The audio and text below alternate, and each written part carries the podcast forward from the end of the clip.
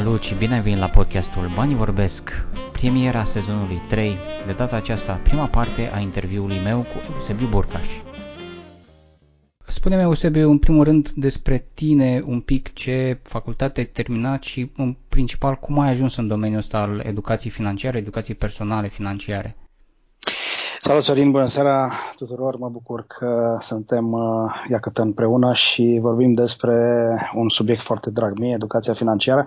Asta cu ce facultate a terminat, trebuie să mă uit un pic în istorie, că sunt câțiva ani buni de atunci, vreo douăzeci și șase, cred că douăzeci și cinci, ceva de genul ăsta azi mâine. Da, am terminat școala de balet, cum se spune, facultatea de științe economice, în... minunatul anul nouăsprezece nouăzeci și cinci. Nu știu dacă are neapărat legătură cu educația financiară. Teoretic ar trebui să aibă, practic mai puțin, pentru că știm cu toții, ne încărcăm cu foarte multe informații pe parcursul facultății, din care probabil că reușim să utilizăm în viață undeva cam cinci-zece la sută din ceea ce am învățat. Pe de altă parte, cum am ajuns în educația financiară, e un subiect foarte interesant și o spun de fiecare dată cu mare bucurie.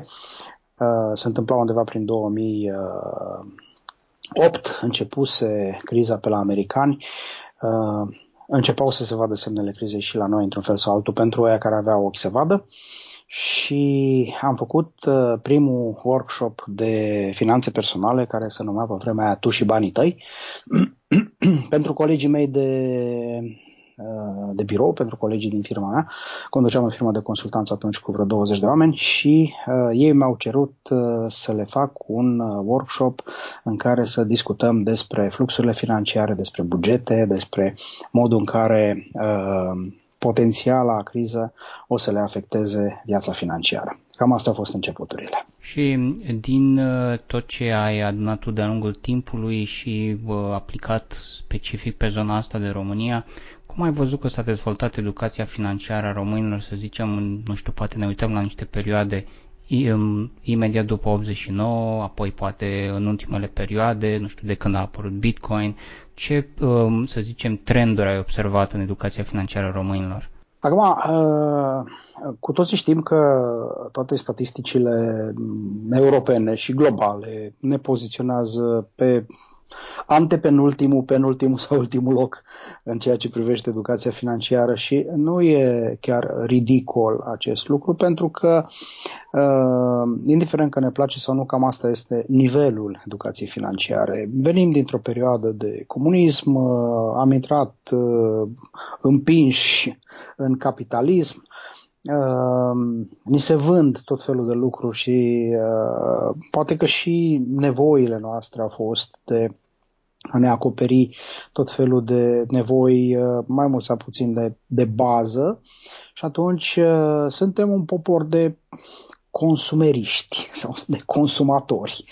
Și aici e foarte mult de lucru pe, pe zona de educație financiară. Acum, uh, fără nicio jenă pot să spun că sunt uh, printre fondatorii educației financiare în România. Cum am spus mai devreme, am început asta din uh, două mii opt și am văzut cum se mișcă lucrurile. A fost o apetență foarte mare de educație financiară undeva în perioada crizei până prin două mii doisprezece două mii treisprezece, când oamenii uh, căutau disperați răspunsuri la problemele lor financiare, la faptul că erau uh, supraîndatorați, că nu puteau să-și plătească creditele, că nu găseau surse de venituri suplimentare și așa mai departe. Uh, după care, uh, undeva de prin două mii treisprezece încoace, până spre, spre zilele noastre, oamenii au văzut că lucrurile încep să meargă, economia crește, veniturile lor prin intervenția sau nu a statului au crescut și s-au îndepărtat într-un fel sau altul de zona de educație financiară. Mai apar, așa cum ai spus și tu și cum ai menționat în întrebare, niște... Uh, elemente de astea de savoare, cum a fost uh, povestea cu criptovalutele pe la jumătatea anului două mii șaptesprezece, când uh, na, toată lumea era expertă deja în ceea ce privește investiția în criptovalute și uh, își uh, vedea deja foarte prosper viitorul financiar, poate chiar vânzând din activele pe care le aveau, știi, persoane care și-au vândut proprietăți imobiliare ca să cumpere bitcoin și așa mai departe. Eu cred totuși, ca să sumarizez și să răspund la întrebarea ta, că educația financiară este la un nivel incipient. Încă nu facem suficientă educație financiară în școală, sunt câteva demersuri timide ale băncii naționale și ale altor uh, educatori în zona aceasta. Uh, sunt câteva programe naționale foarte interesante, uh, cum este Școala de Bani, A B C R-urile pe care o salut și, și o susțin, uh, ca și uh, format, ca și uh, dispersie națională, însă mai mult până departe și cred că, ca să sumarizez și să concluzionez, educația financiară nu este doar o treabă de educație, este o treabă de viață și ar trebui ca fiecare dintre noi să luăm în serios relația noastră cu banii și atunci, cu siguranță, rezultatele noastre financiare ar fi mult mai bune. Mm-hmm. Ok.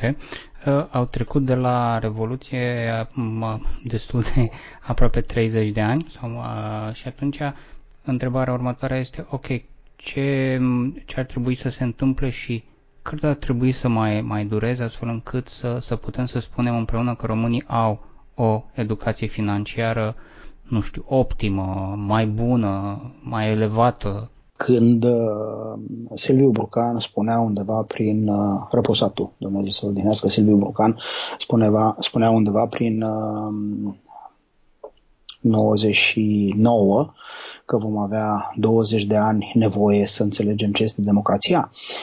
L-am luat în râs și am făcut uh, mișto de, de spusele dumnealui.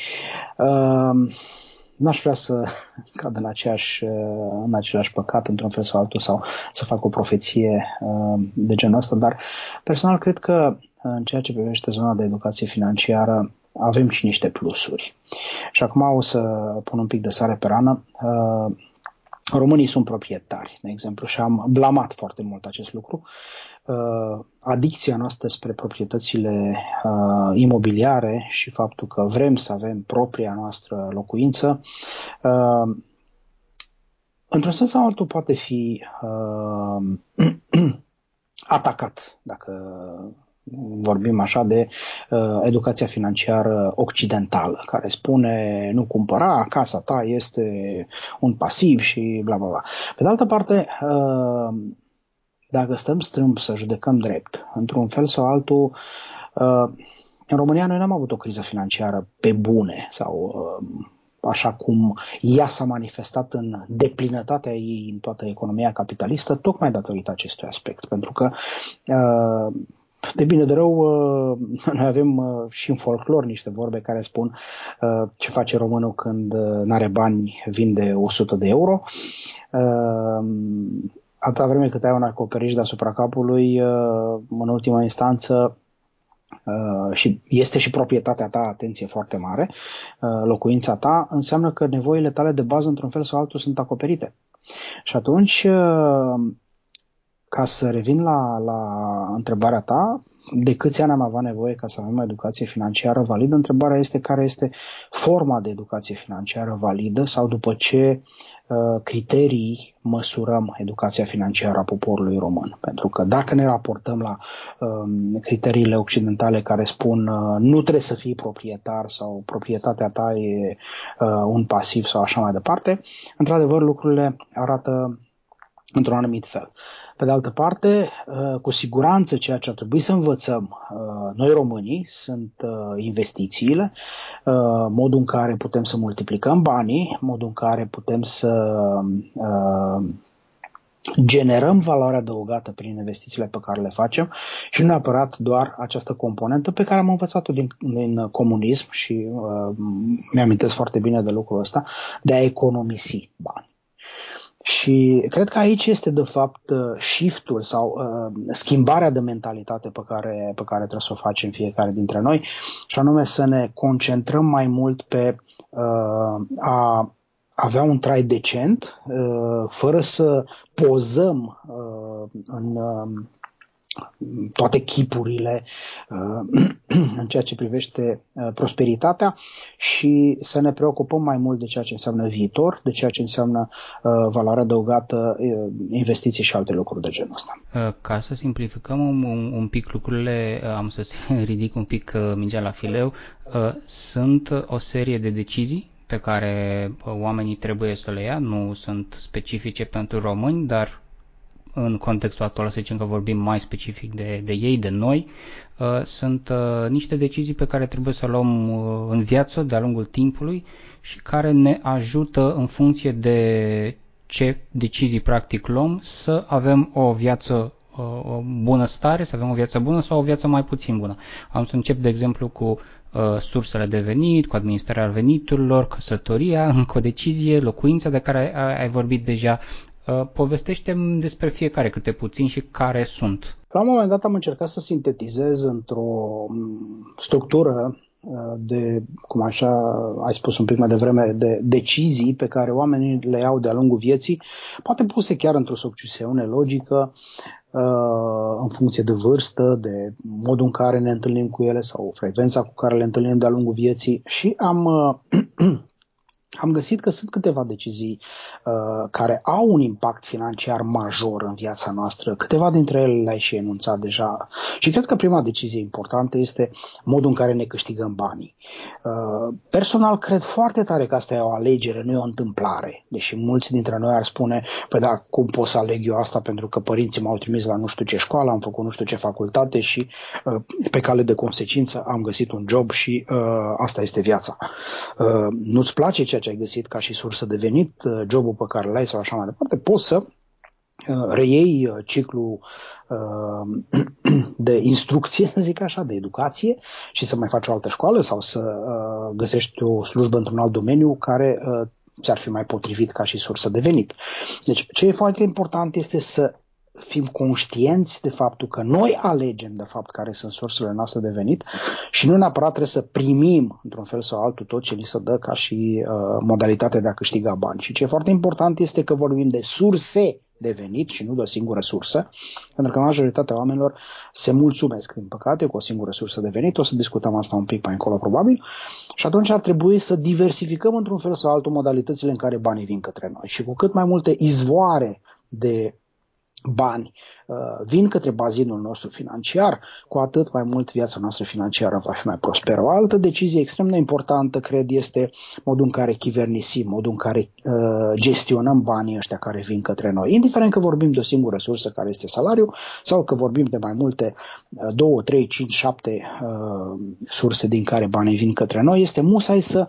Uh, avem un mecanism, dacă vrei, de a, de a gestiona sursele astea de bani, de a trimite, dacă vrei, banii în direcțiile potrivite pentru construcția noastră financiară, pentru arhitectura noastră financiară personală.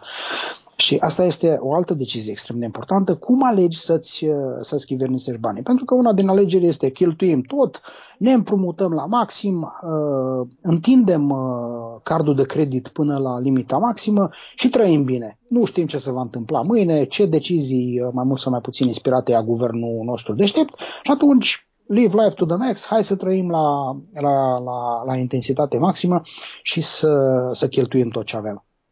Pe de altă parte, pe măsură ce te apropii de zona de, să zic așa, maturitate și ajungi în, spre vârste de astea cu treizeci și patruzeci sau așa mai departe, constați că tot entuziasmul ăsta din tinerețe și toate extravaganțele pe care le-ai trăit, la un moment dat au o singură consecință, te lasă fără bani, că restul emoțiilor se cam diluează. Și o altă decizie extrem de importantă, ai menționat-o mai devreme, este cea legată de căsătorie, cu cine te uh, parteneriezi, să zic așa, pe viață, care ar fi profilul financiar al partenerului tău de viață ideal, cum ar trebui să fie soțul sau soția ta din punct de vedere financiar, ce modalitate de gestionare a banilor veți alege împreună și alte lucruri de genul ăsta, pentru că uh, știm uh, cu toții și am văzut, din păcate, suficiente exemple prin care uh, căsniciile se destramă după puține ani de viață, tocmai datorită diferențelor de optică în ceea ce privește câștigurile, modalitatea în care se cheltuie banii și alte lucruri de genul ăsta. Sunt de asemenea câteva decizii majore în ceea ce privește plasamentele financiare, ce case ne cumpărăm, care sunt proprietățile imobiliare în care ne dorim să, ne locu- să locuim. Evident că așa, în visurile noastre fiecare vrem penthouse-uri sau cine știe ce vile pe trei nivele și alte lucruri de genul ăsta.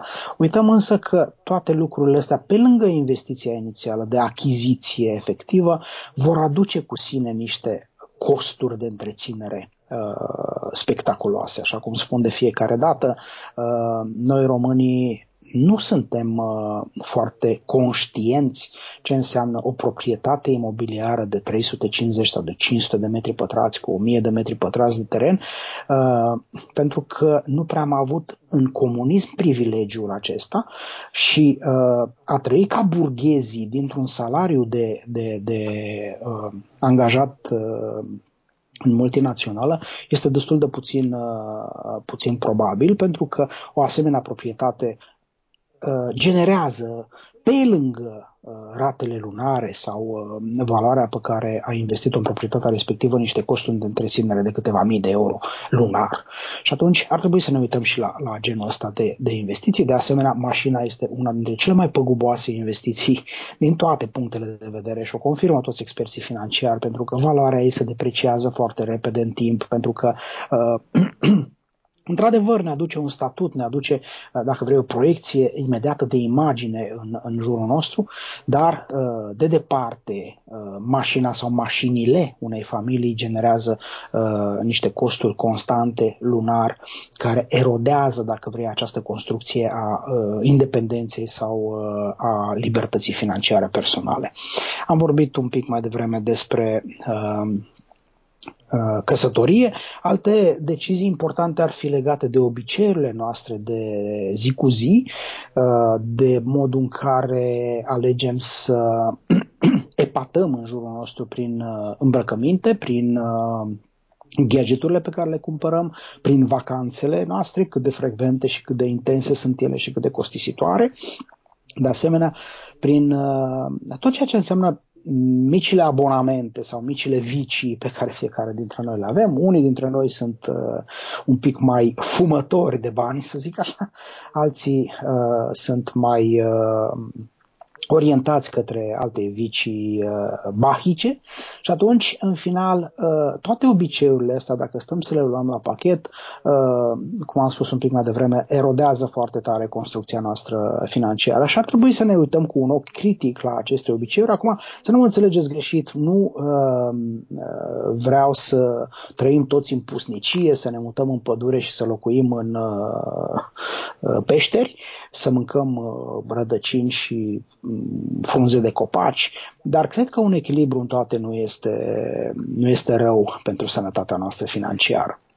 Și alte investiții sau alte, dacă vrei, decizii financiare în zona asta de, de investiții sunt foarte importante, pentru că nu uitați că tot ceea ce noi trăim astăzi, locul în care societatea a ajuns și locul în care umanitatea a ajuns, se datorează unor uh, obiceiuri sănătoase ale strămoșilor noștri, și anume de a nu cheltui tot ceea ce recoltează, de a nu mânca tot ceea ce vânează și așa mai departe, și de a face niște rezerve. Rezerve care ulterior le-au investit și care au reușit la un moment dat să genereze valoare adăugată și să... să uh, alimenteze, dacă vreți, această uh, spirală a bunăstării și a prosperității umanității de-a lungul timpului. Și atunci este foarte important ca o parte din tot ceea ce producem în fiecare, în fiecare moment, în fiecare lună, în fiecare an, să, uh, să ne ducă spre, spre zona asta de uh, investiții și să punem banii să muncească pentru noi într-un fel sau altul constructiv și productiv. Și ultima decizie, nu că ar fi ultima ca și importanță și cea mai de pe urmă, ci pentru că uh, este cea care leagă, de fapt, ca un corolar toate deciziile anterioare, cele șapte, este educația. Pentru că fără o educație constantă și perpetuă, că vorbim de educație financiară, că vorbim de educație în sfera noastră profesională sau în orice alt uh, domeniu, uh, rămânem, dacă vrei, niște simpli consumatori, niște uh, simpli... Uh, absorbitori de resurse, inclusiv de resurse financiare, fără să producem valoare adăugată în jur. Și cred că, așa cum spun, educația este de asemenea o decizie extrem de importantă, pentru că este catalizatorul generării de bani pentru fiecare dintre noi. Și cu cât vei fi mai educat, cu atât mai mult ai un potențial mai mare de a genera bani și de a genera uh, valoare adăugată. Multă lume cred că o să, o să spună, da, sigur, Eusebiu, ție ți este ușor să vorbești despre lucrurile astea, le cunoaștem de aproape, peste două decenii de, de activitate de educație în zona asta. Vreau să aud despre tine, despre perioada dinainte să te fi apucat de, de domeniul ăsta, despre faliment personal, despre crize, despre, nu știu, împrumuturi, investiții care nu, nu, nu te-au dus unde ai fi vrut. Cum erai înainte să faci acest shift? Da, excelentă întrebarea ta și, într-adevăr, așa cum spui, de multe ori mă întâlnesc cu, cu, cu remarca asta, a, pentru dumneavoastră este ușor să vorbiți, domnule Burcaș. Uh, pentru mine, într-un fel sau altul, e ușor să vorbesc pentru că am construit asta. Asta nu înseamnă neapărat că m-am născut cu asta. Și uh, am avut și eu momente de momente critice în viață, am avut și eu momente de criză, am avut momente în care am făcut extraordinar de multe, uh, eufemistic spun, prostii din punct de vedere financiar. Uh, am luat niște decizii greșite pe scurt și care au uh, generat niște consecințe financiare majore. Uh, am uh, dat faliment uh, financiar, doar că nu era în vigoare legea falimentului financiar pe vremea aia. La vârsta de douăzeci și șapte de ani mi-am pierdut toți banii, am resetat tot sistemul, am început să învăț, mi-am căutat de muncă și așa mai departe. Am trecut prin furcile caudine ale relației cu banii, să spun așa, și sper din tot sufletul că mi-am învățat lecțiile și învăț în fiecare zi din lecțiile pe care viața mi le, da și, mi le dă și mi le oferă, dar cred că fiecare dintre noi avem propria traiectorie financiară și propriul drum financiar. Unii uh, au privilegiu să, să vină pe lume în familii care trăiesc în bunăstare, care le oferă niște resurse financiare un pic mai generoase decât altora. Dar să nu uităm că majoritatea oamenilor, undeva, să fiu realist, cred că uh, nouăzeci și doi la sută din populație se naște într-o zonă de nu prea mare prosperitate, ca să nu spun sărăcie sau austeritate financiară, și atunci este nevoie să uh, își ia viața în, în propriile mâini și să ia niște decizii financiare care să-i propulseze într-un fel sau altul spre această direcție financiară. Deci, ca să sumarizez într-un fel sau altul, uh, nici pentru mine viața n-a fost simplă. Da, am trăit tot felul de experiențe. Ce e foarte important este că uh, am învățat din fiecare dintre ele în parte și, mai mult, că tot ceea ce vorbesc și spun în zona de educație financiară este trăit. Adică nu este citit dintr-o carte sau din mai multe cărți în ceea ce privește educația financiară, ci pur și simplu uh, eu ce împărtășesc celor din jurul meu este experiența mea de patruzeci și șapte patruzeci și opt de ani azi mâine pe, uh, pe pământul ăsta, în relație cu banii, uh, toate bunele și relele pe care le-am trăit, atât în ceea ce privește investițiile, atât în ceea ce privește uh, gestionarea, câștigarea banilor, modul în care poți să generezi venituri active și pasive și de toate felurile. Uh, și cred că fiecare dintre noi avem, așa cum spun, propria epopee financiară uh, și, mai mult de atât, cred că suntem datori fiecare dintre noi să ne înțelegem propriul comportament financiar și să ne-l rafinăm într-un fel sau altul, astfel încât să susținem într-un fel sau altul drumul financiar pe care fiecare dintre noi ne l-am ales. Nu cred absolut deloc faptul că toți trebuie să fim uh, miliardari sau milionari. Fiecare dintre noi ne alegem uh, propriul drum de prosperitate. Uh, unii dintre noi vrem să admirăm pajiștile alpine și să facem fotografii, alții vor să uh, facă escaladă, alții vor să ajungă neapărat pe Everest și să planteze un steag acolo. Fiecare dintre noi, uh, repet, avem propria viață și propria misiune, dacă vrei, în ceea ce privește relația noastră cu banii. E important să înțelegem asta și uh, să înțelegem zona în care suntem confortabili. Nu copiați modele financiare din stânga-dreapta uh, în ideea că o să vă fie mai bine. Ceea ce cred că e foarte important este, în primul rând, să aveți rezonanță cu voi înșivă și să înțelegeți că uh, demersul ăsta de, de relaționare cu banii uh, este una din părțile importante, nu știu dacă e chiar esențială în ceea ce privește bunăstarea și uh, bucuria vieții pentru fiecare dintre noi. Când mă uit la, la persoanele din jur, inclusiv la, la părinții mei, de exemplu, când îi întreb ce își doresc sau ce vor să se întâmple după pensie, în principal își doresc o viață liniștită sau tihnită, nu își doresc foarte multă activitate, foarte mult stres. Din păcate, pentru o viață liniștită ar fi mai bine sau ar, ar fi recomandat să existe și niște surse de venit mai multe pe lângă o, o pensie. Um, ai discutat mai devreme despre ideea de surse de venit și dacă ne gândim exact în contextul ăsta pentru, pentru pensie, câte surse de venit ar trebui să avem sau este valid, inclusiv în România, este valabil, se poate face ca în momentul în care cineva este la pensie să aibă mai, mai mult decât venitul asigurat de la, de la stat? Ei, aici o să ajungem la zona dureroasă. Sunt șanse din ce în ce mai mici ca pe viitor statul să ne poată asigura suficiente resurse ca să putem trăi liniștiți la pensie și tocmai asta este marele semnal de alarmă pe care îl trag în ceea ce privește educația financiară de, de cel puțin zece ani încoace. Uh, musai să ne construim propriile uh, surse de subzistență sau de supraviețuire, dacă vrei, în perioada de pensie, pentru că se pare că sistemele de pensie actuale, în forma în care ele au fost construite, devin uh, falite. Deficitul sistemului pensiilor de stat în România este deja de peste cinci miliarde de euro anual și uh, este în continuă creștere. Uh, șansele ca cei care ne aud în momentul ăsta și uh, au o vârstă de până în patruzeci și cinci cincizeci de ani, uh, să mai vadă realmente o pensie din care să poată trăi decent sunt uh, aproape infinitesimale.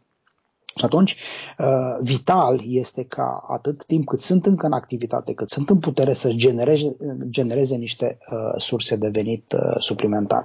Acum, cartea spune uh, că ar trebui să avem undeva între cinci și șapte surse de venit, uh, venituri din Uh, pensie, pe de-o parte pensia de stat, o pensie privată, uh, niște venituri din chirii, niște venituri din uh, dividende, dacă se poate, venituri din drepturi de autor, venituri din dobânzi uh, și alte lucruri de genul ăsta. Și atunci, uh, cred că e foarte important pentru noi să ne plănuim, și aici accentuez foarte tare, să planificăm ceea ce se va întâmpla din punct de vedere financiar după ce vom ieși la pensie.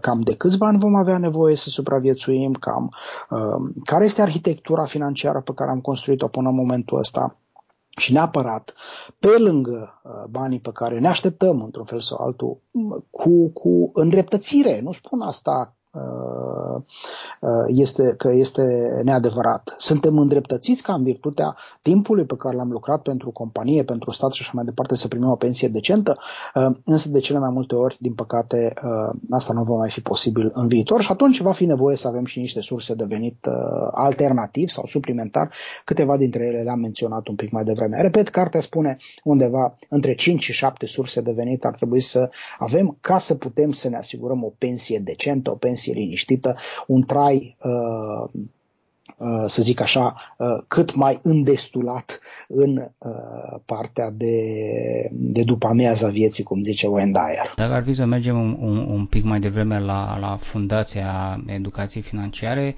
discutăm despre un instrument financiar de bază și anume bugetul.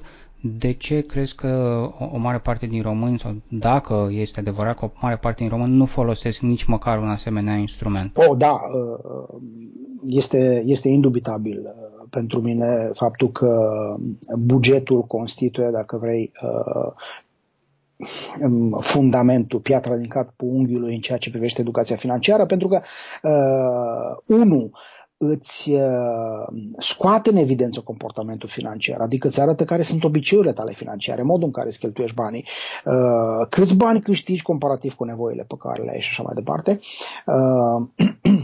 Deci aici nu, nu, nu sunt foarte multe lucruri de, de, de discutat, este, dacă vrei, o... o un dat, este o, o, o, o teoremă în ceea ce privește uh, faptul că nu poți face educație financiară fără buget.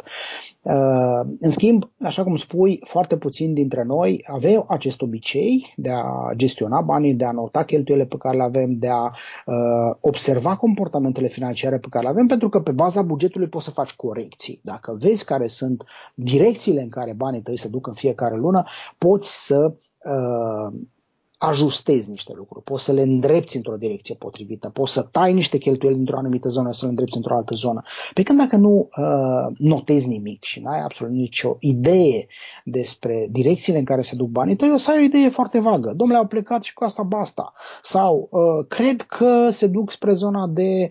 Uh, cheltuieli mari, rată, întreținere, casă, mâncare și alte lucruri de genul ăsta, și când te apuci să notezi realmente ceea ce se întâmplă, o să constați că de fapt probabil undeva vreo treizeci la treizeci și cinci la sută se duc către zona respectivă și vreo încă pe atât sau vreo patruzeci la sută se duc spre uh, mici lucruri pe care nici măcar nu le iei în calcul. Uh, cheltuieli mărunte de îmbrăcăminte, de ieșit în oraș, de uh, socializare, de haine, de telefoane mobile, de gadgeturi și alte lucruri de genul ăsta. Deci, uh, basic-ul și punctul de temelie în ceea ce privește construcția educației financiare, de departe, din punctul meu de vedere, este uh, acest uh, buget personal. Așa cum o companie, indiferent cât de mică sau cât de mare este ea, nu poate să funcționeze fără un buget de venituri și cheltuieli, cred că nicio familie n-ar avea voie să funcționeze fără, fără acest instrument de...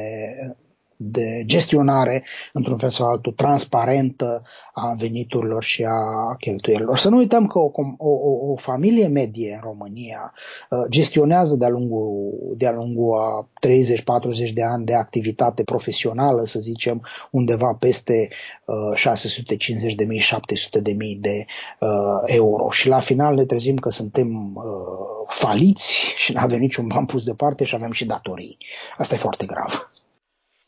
Ce am observat eu că se întâmplă este în, în contextul de buget, din ce am, din ce am discutat cu, cu prieteni, cu colegi, uh, intervine elementul emoțional în care, ok, încep să pun pe hârtie toate lucrurile pe care le, le cumpăr, toate nevoile sau dorințele mai degrabă, și atunci uh, își dau seama că uh, sunt lucruri poate prostești sau poate nu tocmai foarte bine gândite, și atunci am văzut că poate da, vor face într-o lună așa și a doua lună nu vor mai face.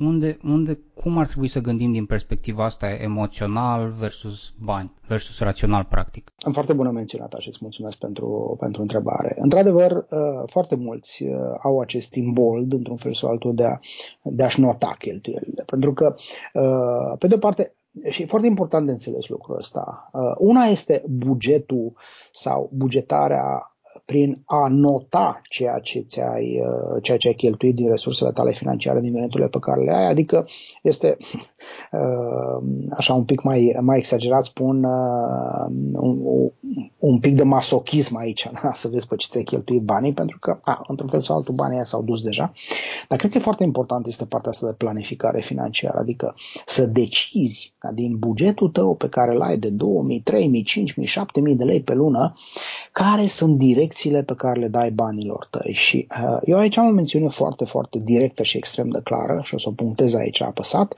Uh, este musai să ai o regulă de împărțire a veniturilor tale. Adică uh, cât la sută se duc către distracție, cât la sută se duc către uh, cheltuielile de bază, cât la sută se duc către investiții și așa mai departe. Eu am uh, o regulă pe care am construit-o de-a lungul timpului și o să o spun acum foarte scurt. La mine funcționează bugetul care spune cam așa. Din tot ceea ce câștigi, zece la sută se duce către donații și ajutorarea celor din jurul tău care nu sunt la fel de binecuvântați într-un fel sau altul ca și tine.